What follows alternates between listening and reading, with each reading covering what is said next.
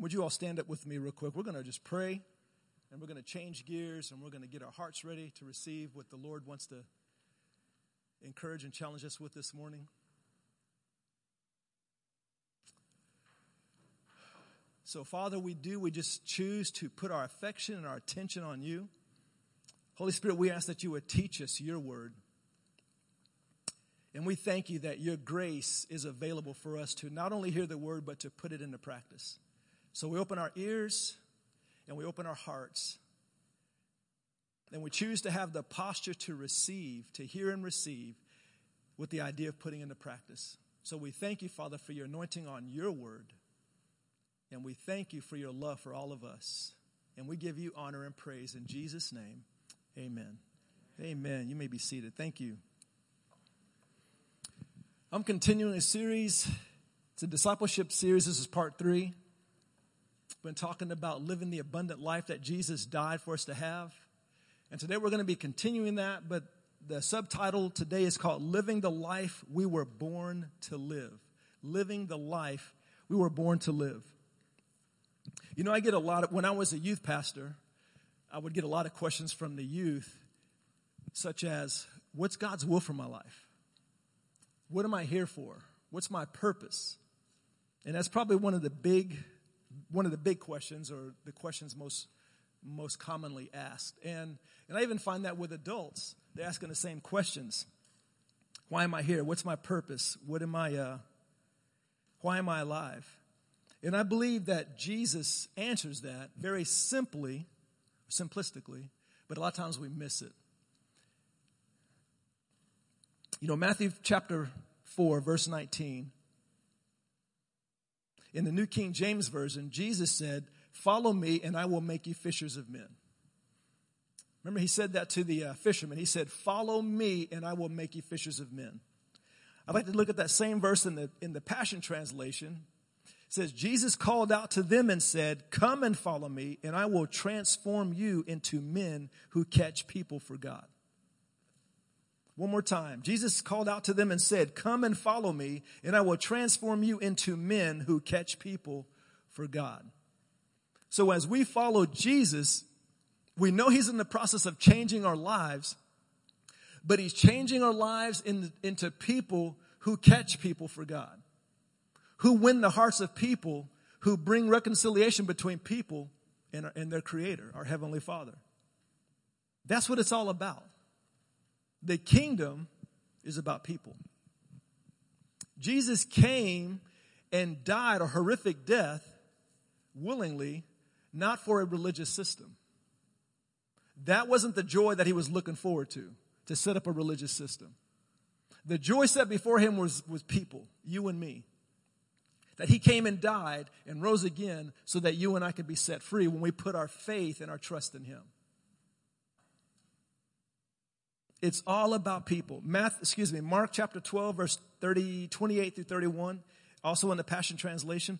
One reason why I like to read the Passion Translation, one, it's a very good translation, and two, I've been reading the Bible quite often for many years in one or two particular translations. And a lot of times when you're reading, like if you use the New King James Version or the NIV or the New American Standard and you read, when you, when you're familiar, when you hit passages that you're familiar with, you can kind of just kind of gloss over them because you already know what it's going to say.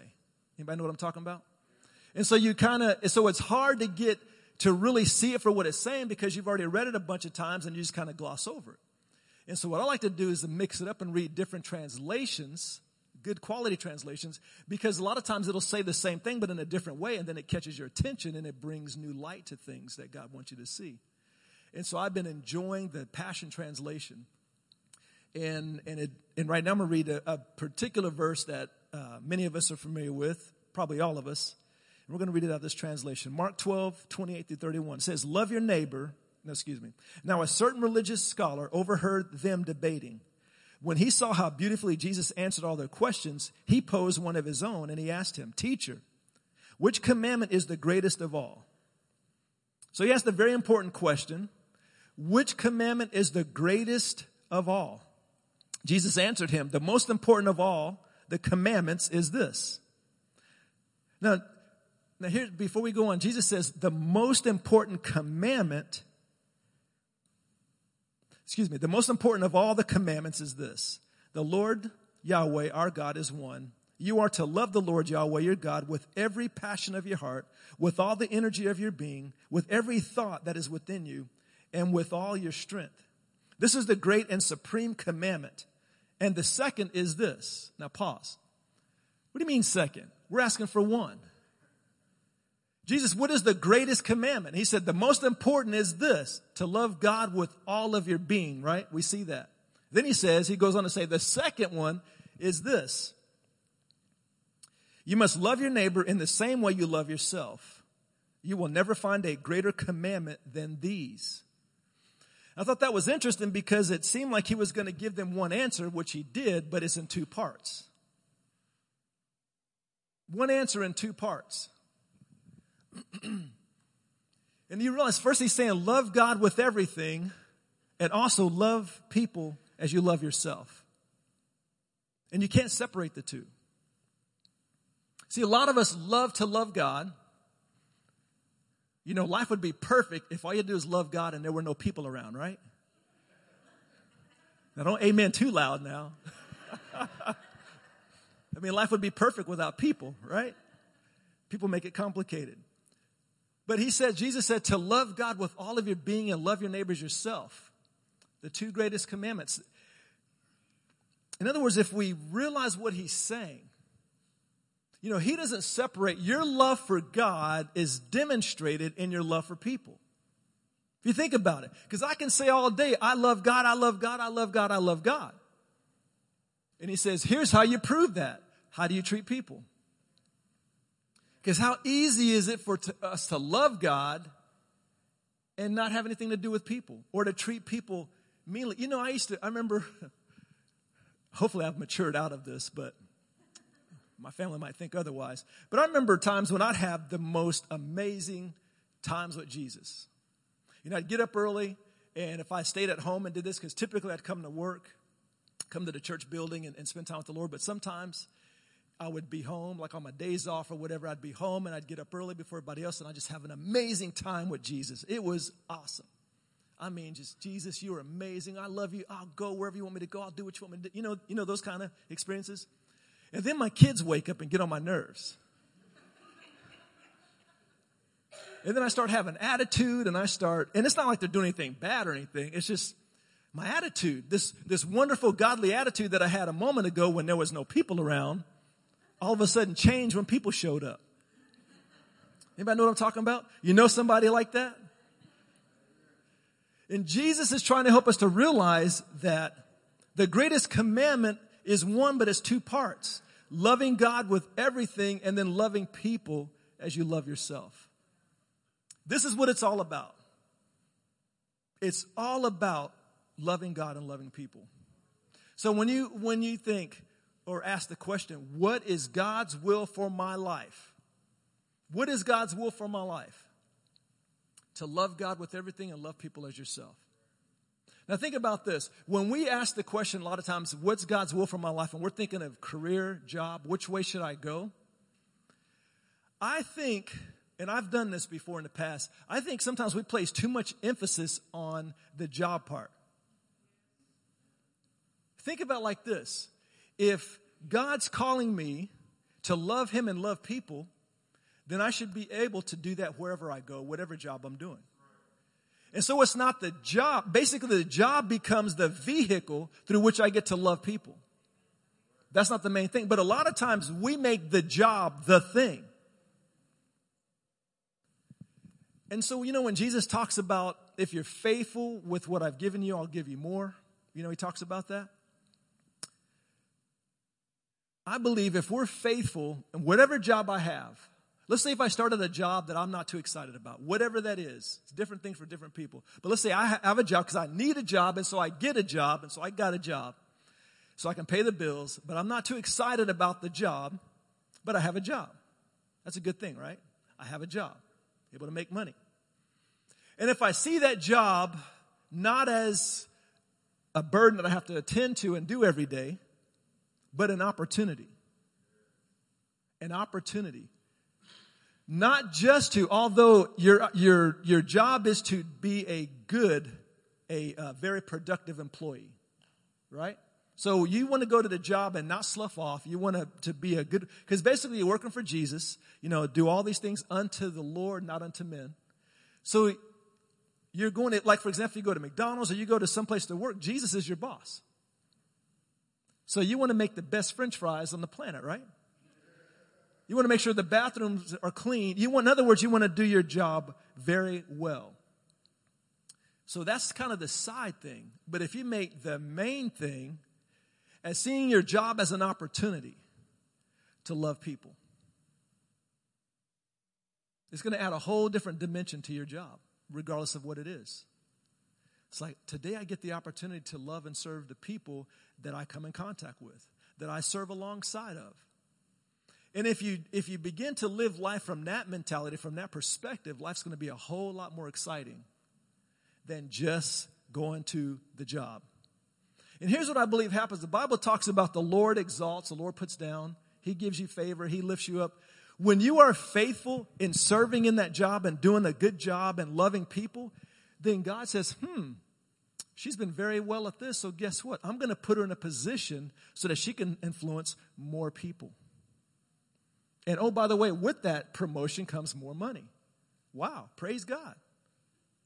But the main thing is seeing it as an opportunity to love and influence more people. More people. So when you're asking God for His will, now I believe how it plays out too is whatever you have, you know, He gives you desires and gifts. He gives you a bent. You know, some people, we have a friend, um, um, um, um Ben Elliott, we had his family over a couple of weeks ago, a few weeks ago, and his daughter, his oldest daughter, Shalom, is smart. I mean, the girl's kind of scary smart. She's one of those people, one of them scary smart people. But she's just really, really smart. And and as we're talking and everything, her desire when she and she's just 13ish, I think. 13, Julia's age or 14? Anyway, where are the grandparents at? Where are you at, Elliott's? How old is uh, Shalom? 14. Okay, so she's in junior high. Okay? But you know what her desire is when she graduates from high school? She wants to go to an Ivy League school. Like, are you kidding me? But the girl is smart and, and it's like that's her dream, that's her desire, that's her passion. I believe God put that in her. She loves Jesus. I mean, the girl just flat out loves Jesus. She's a wonderful young lady. So she has this passion, this desire, this bent in her to pursue academics. Now, I don't know what her desire is as far as what she wants to do for a living. I haven't had that conversation with her. But she loves school, she loves academics, so it's probably going to be some crazy, high up there, amazing type job, right? And so, whatever God's put in your heart, I believe as long as you're seeking Him first, it's okay to go after the desires He's put in your heart, but as seeking His kingdom first.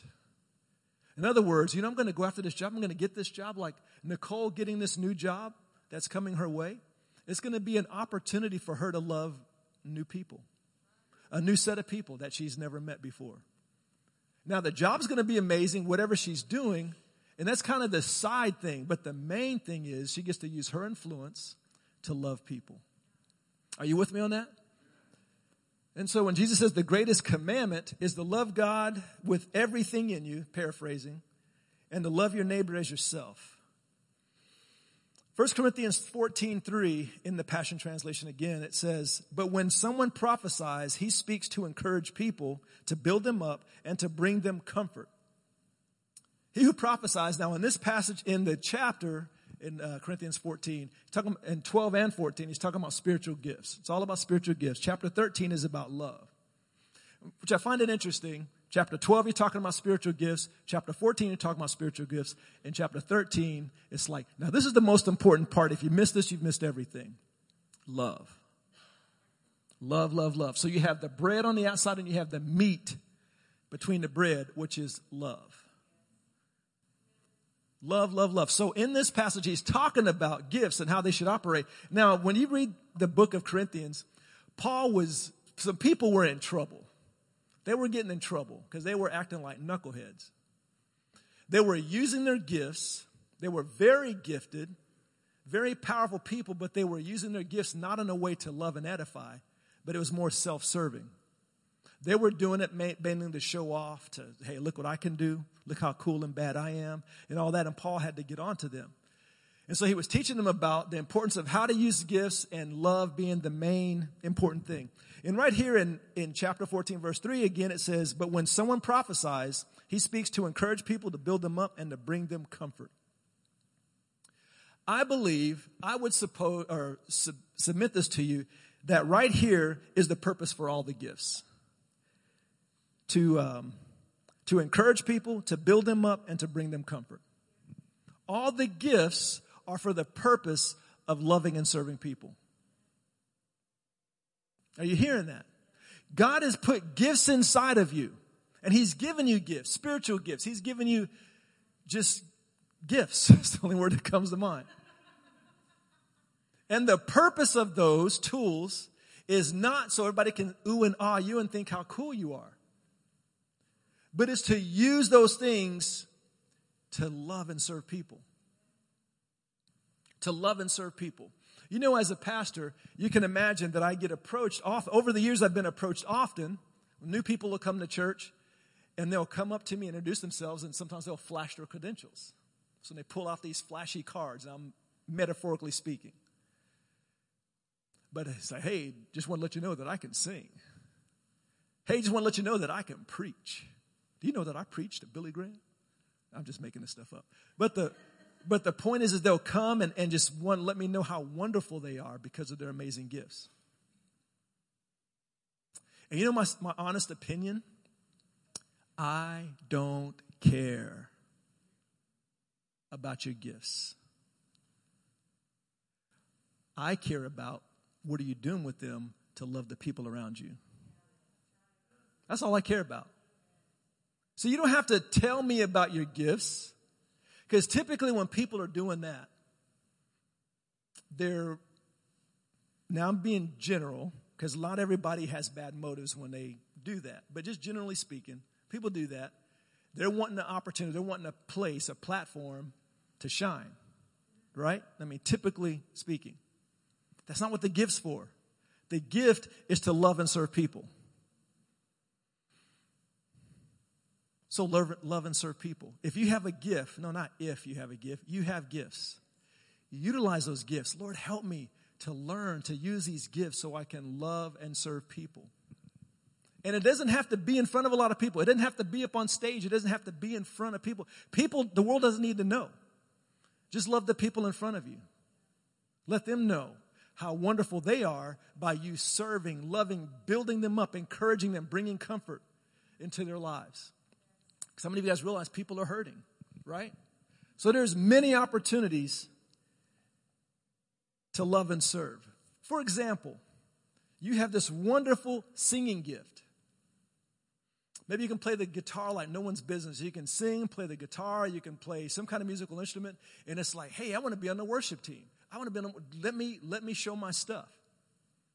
Well, maybe you you might be on the worship team, but until then, do you realize how many senior citizen centers we have in Stillwater? That would be, that would love to have you come sing to them. Because the majority of the people in the, in the nursing homes and the senior citizen places, the majority of them never have any visitors. Never. They get left there and boom. So if you said, you know what? I have this incredible voice. I have these wonderful skills, these music skills. I'm going to go love on some people. It doesn't have to be in front of everybody. But go knock on the door of one of these centers and say, Hello, ma'am. I hear you're the lady that organizes all the activities. My name is so and so. I'm wondering, is there an opportunity for me just to sing hymns or something to the residents you have here? You probably won't get turned down.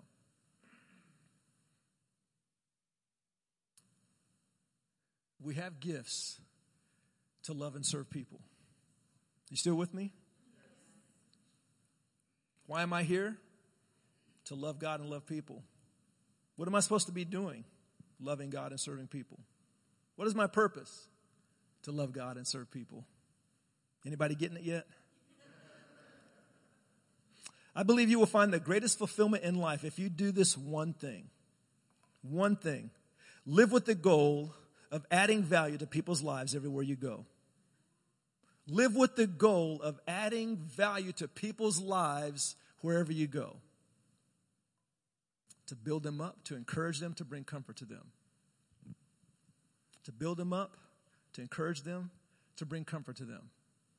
If you go to work, you get up tomorrow morning, it's like, oh, it's Monday, I hate my job. You're going to probably have a miserable day. But if you get up, spend time with the Lord, Lord, who do you got for me today?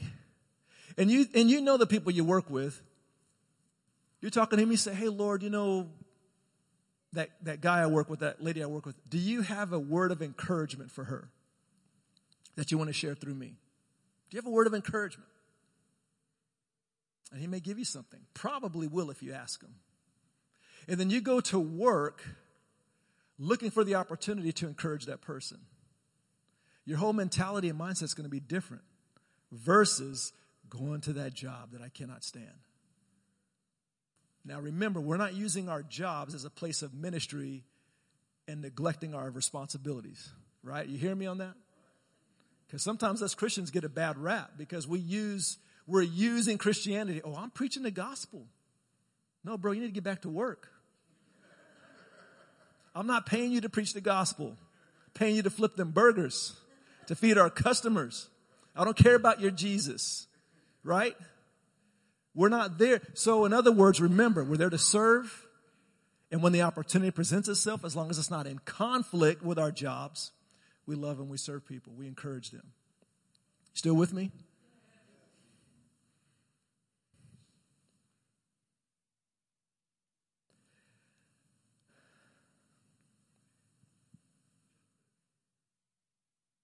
Live with the goal of adding value to people's lives everywhere you go.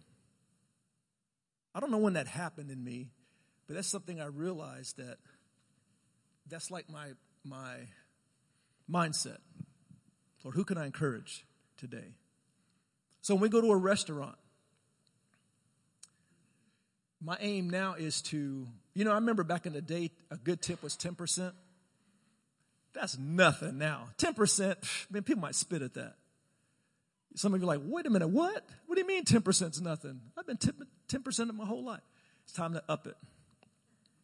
But here's what I want to encourage you to do. When you go to a restaurant, for, for example, do you realize that some of you who work in the food industry, and if you happen to work on Sundays, which you're obviously not right now because you're here, but I used to work in the food industry. I worked at McDonald's. I worked at Sirloin Stockade, not the ones here, but when I was a, a teenager. And I've talked to people since then. But do you realize that one of the least favorite uh, days and hours of the week to work for the food industry is after church? After church. Take care of our crowd. In other words, after, you know, 12 o'clock, we're out of here and we go to all the restaurants. And so all these churchgoers fill up the restaurants. That is the server's least favorite time. They probably fight to not have to work that shift. You know why? Because that particular crowd happens to be the worst tippers, the most demanding, and the most selfish. What kind of a witness is that? It should be people fighting to work those hours because they should be experiencing the biggest tips, the most generous people, and the most friendly people. I mean, logically thinking, shouldn't it be that way? I mean, am I the only one that thinks like that? But it's the reverse. Why is that? You know, it's like, well, I'll give them a tip. Here's a track. trying to save their soul that track is not going to put diapers on that little baby. Now, here's, a, here's an idea put a humongous tip inside that track $50 bill, you know, something little like that. Put a huge tip inside that track, and I guarantee that track will probably be paid attention to.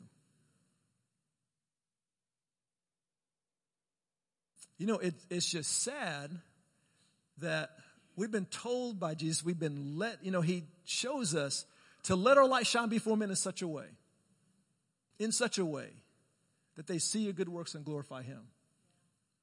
That's how we're to live our lives. Have you ever gone through the drive-through at McDonald's, and after they take your money, you know, you know that'd be seven dollars forty-five cents. They take your money. Have you ever told them, "Excuse me, what's your name? My name's Sarah. Sarah, you're doing a great job. I appreciate that smile." You ever done that? Something simple like that. Well, if you do something simple like that, be prepared for a an amazing response. It's like, how many times has the person at the drive-through of McDonald's been encouraged by somebody?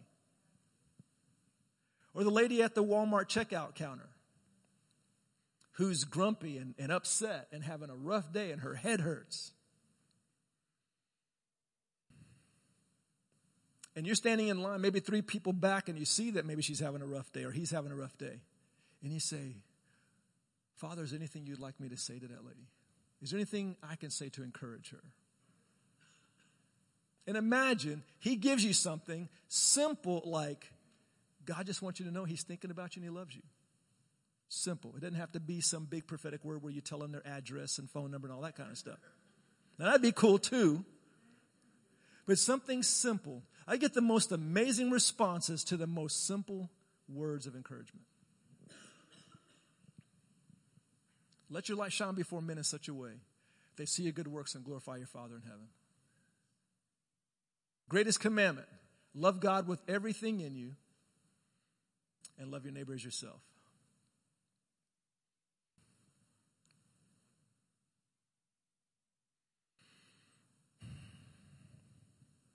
Acts 20 35 in the Passion Translation. Surprise.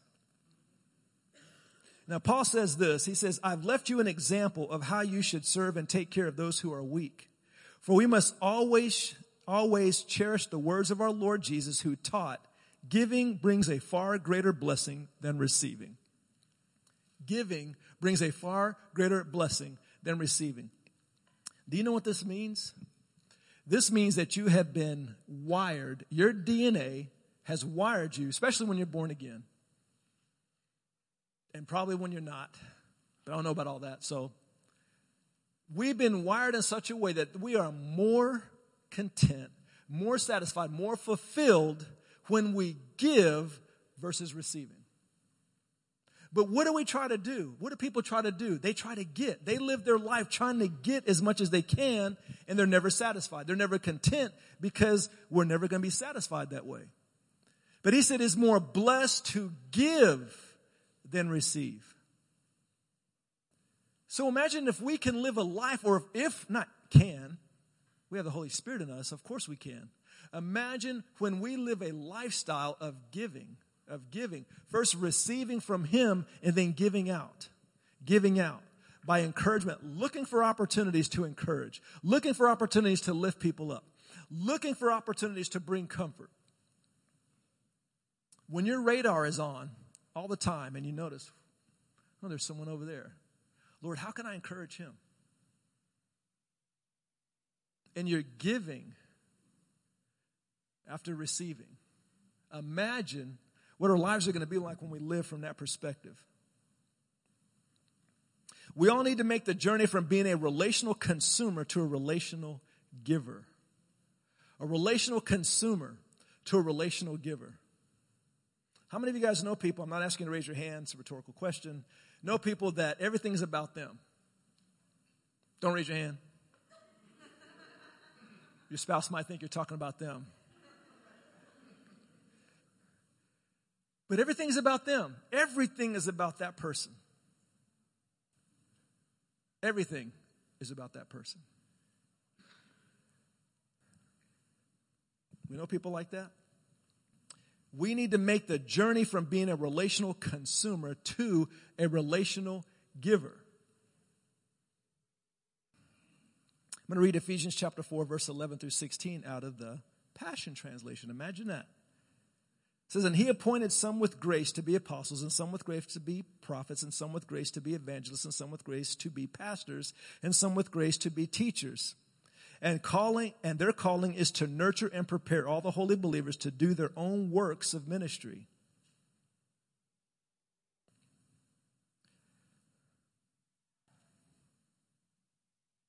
And as they do this, they will enlarge and build up the body of Christ. These grace ministries will function until we all attain oneness into the faith, until we all experience the fullness of what it means to know the Son of God and finally become one into a perfect man with the full dimensions of spiritual maturity and full, fully developed into the abundance of Christ.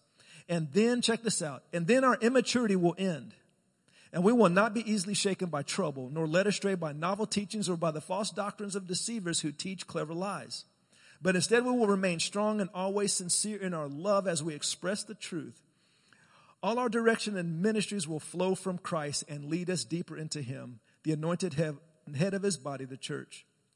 For his body has been formed in his image and is closely joined together and constantly connected as one. And every member has been given divine gifts to contribute to the growth of all.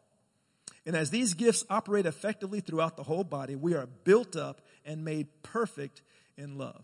So we see this passage, and it's, it's a, a familiar passage again. He gave gifts to the church, fivefold ministry, to equip and build up the saints so that we become mature and we grow up into Christ. And we're using our gifts to serve and love one another and building each other up. You see all that in that, in that passage? You know, there's, a, there's something I learned many, many years ago, and I forgot about it till not too long ago. And I don't remember all the specifics, but I want to share the general principles of this. And I'm calling it the growth chart or the spectrum. In other words, we are, when we're born again, we fall somewhere on this chart. And there are four, four people, four um, levels of growth of four places in life. And the first one is the infant. The infant. When you're born again, you're a new babe in Christ, right? This person is in a place where everything is about me. All I can do is focus on me and my needs. Everyone else exists to meet my needs. I'm always looking for someone else to clean up my messes. I don't have the ability to meet anyone else's needs. Now that's true of an infant, right? Of a baby. They can't do nothing. They're pretty helpless. And everybody who takes care of them, they change the diapers, they feed them, they do all that stuff. The baby can't do anything. That's where some believers are. Now this doesn't mean, this doesn't necessarily uh, correspond to your biological age. Unfortunately. You know, there are some people who are in their 40s and they're still a babe in Christ. And, and now, if, if they were born again last week, that's cool.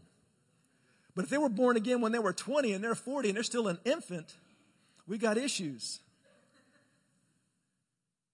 You know, if Cornell came into the sanctuary with a pacifier still in his mouth, we would think either it's going to be an amazing prop for his sermon or the brother's got some serious issues. You know, when you see a baby, maybe up to one and a half, maybe two-ish, with a binky, or whatever you call it, it's okay. You see a seven-year-old walk in with one of them binkies, you kind of look at the parents.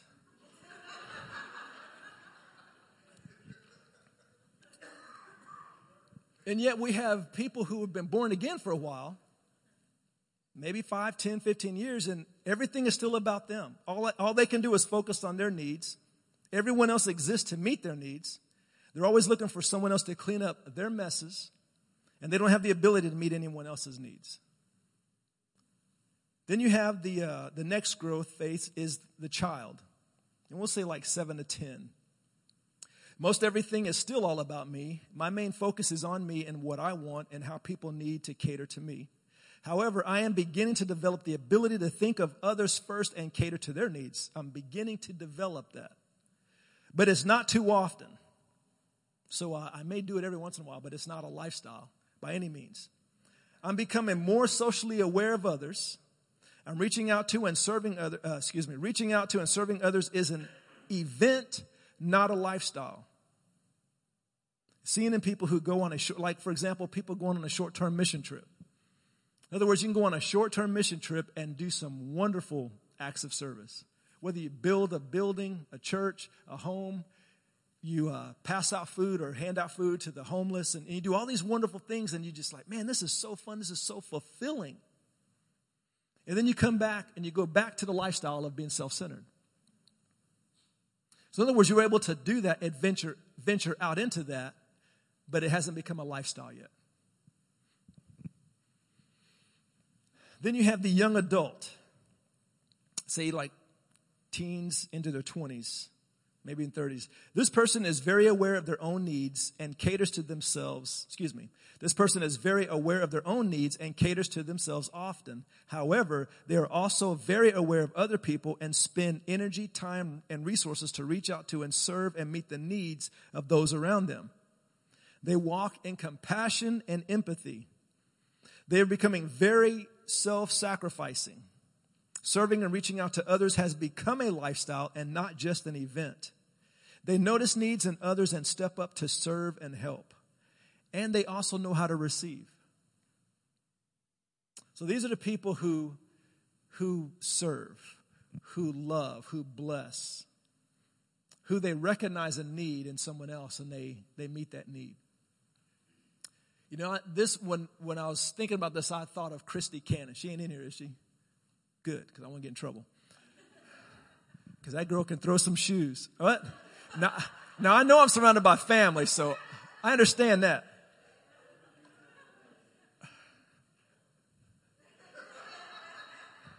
But when I, I think of Christy, um,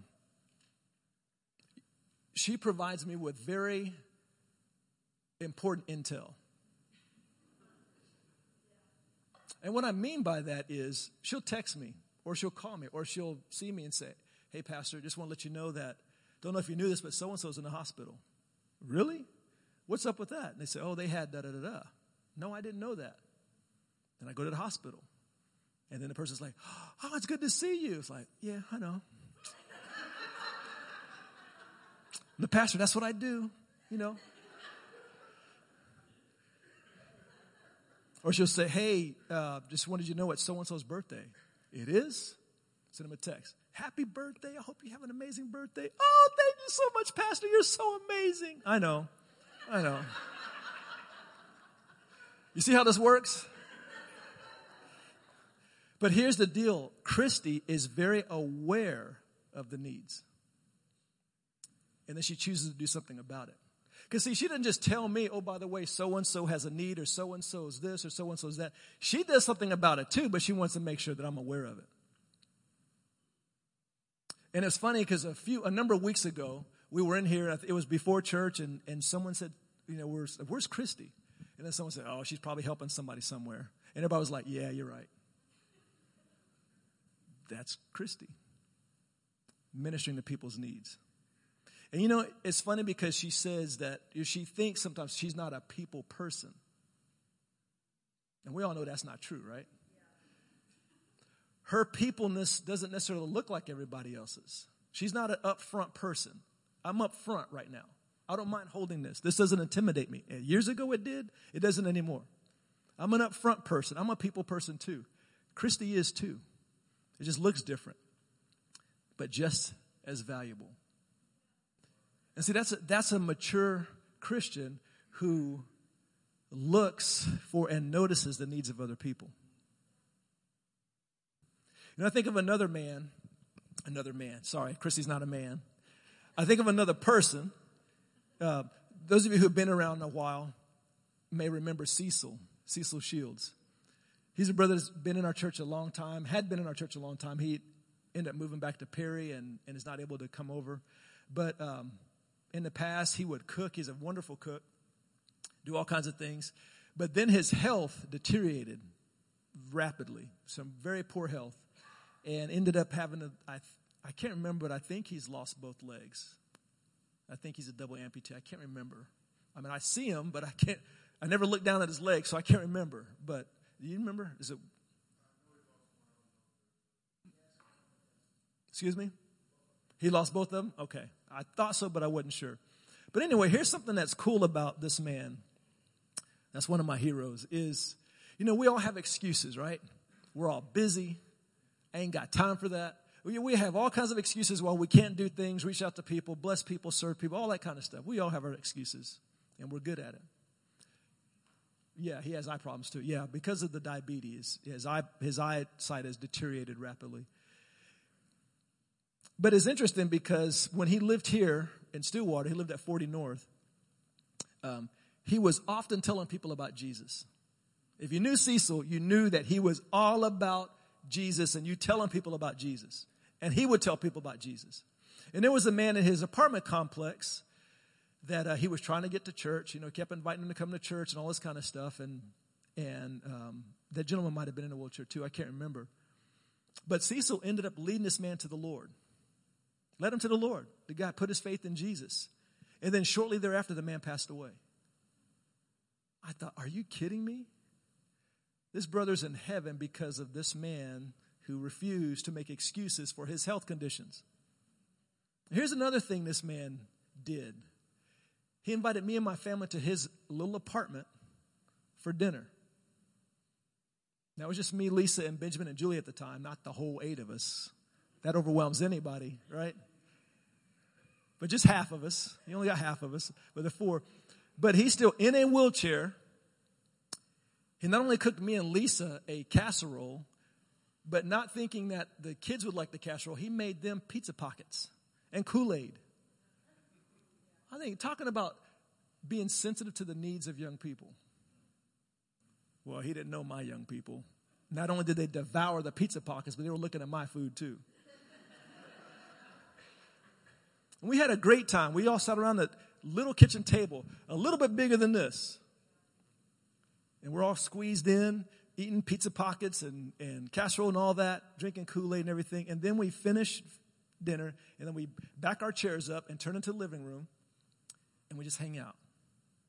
Because this man wanted to invite me and my family, and he just wanted to love on us and encourage us and bless us. And I left there inspired. It's like, I don't have any more excuses. See, that's a person who looks to meet the needs of other people.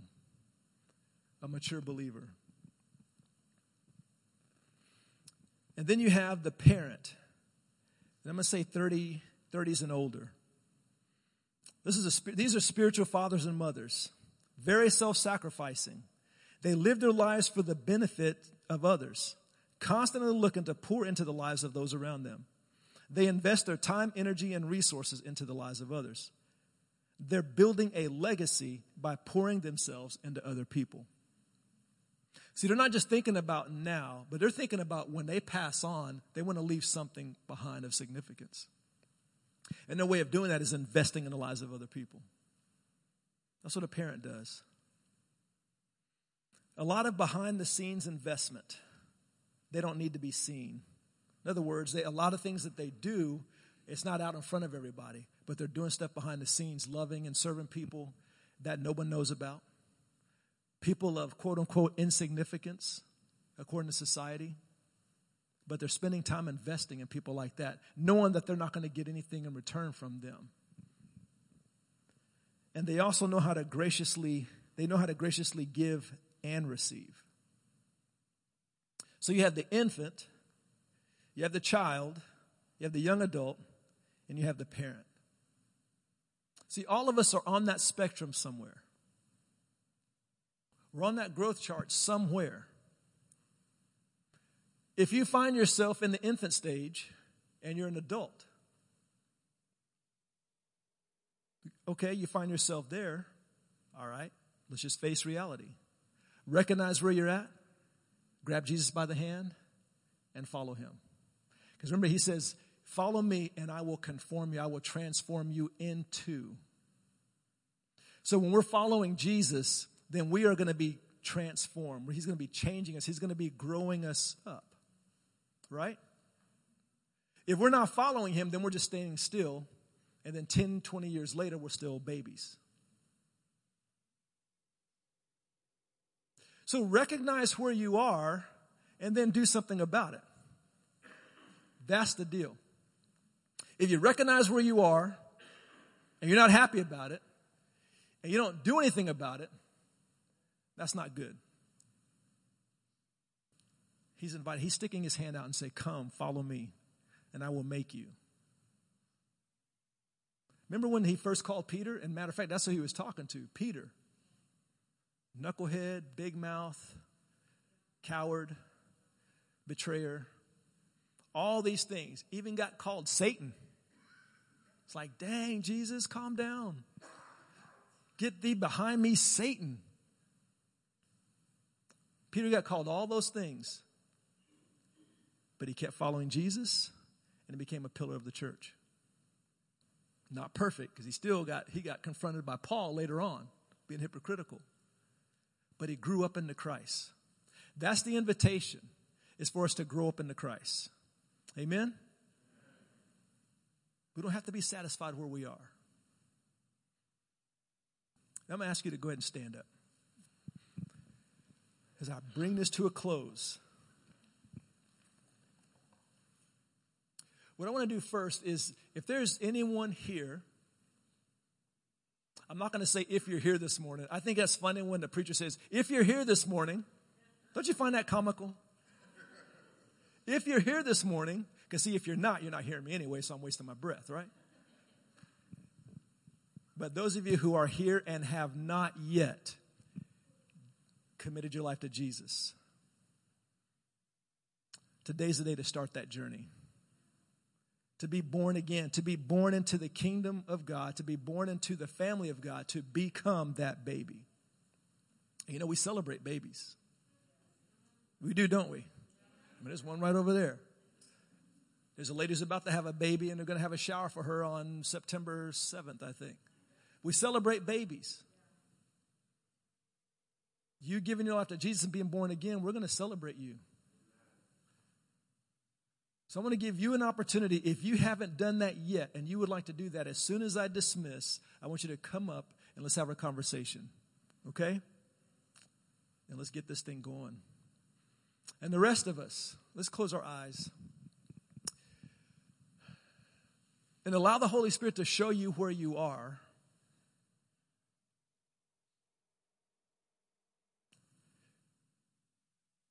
And all of us, every single one of us, have room for growth, a lot of room for growth.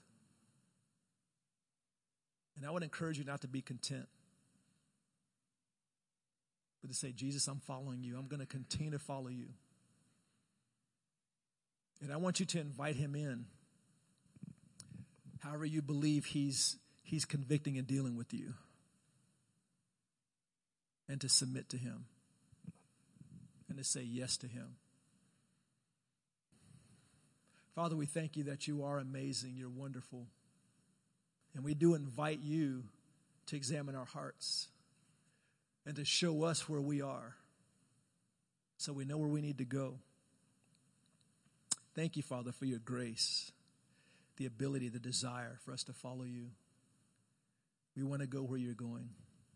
We want to do what you're doing. And we want to say what you're saying we choose to live our lifestyles, to invest, and to add value to other people. But Lord, we know that comes out of, in a healthy way, it comes out of our love relationship with you. Thank you, Father, for what you're doing. We give you honor and praise in Jesus' name. Amen. Amen. God bless you guys. Have a wonderful week. And don't forget, Joseph's wedding is a week from tomorrow, and you're all invited. And we'll talk more about that next week. God bless you.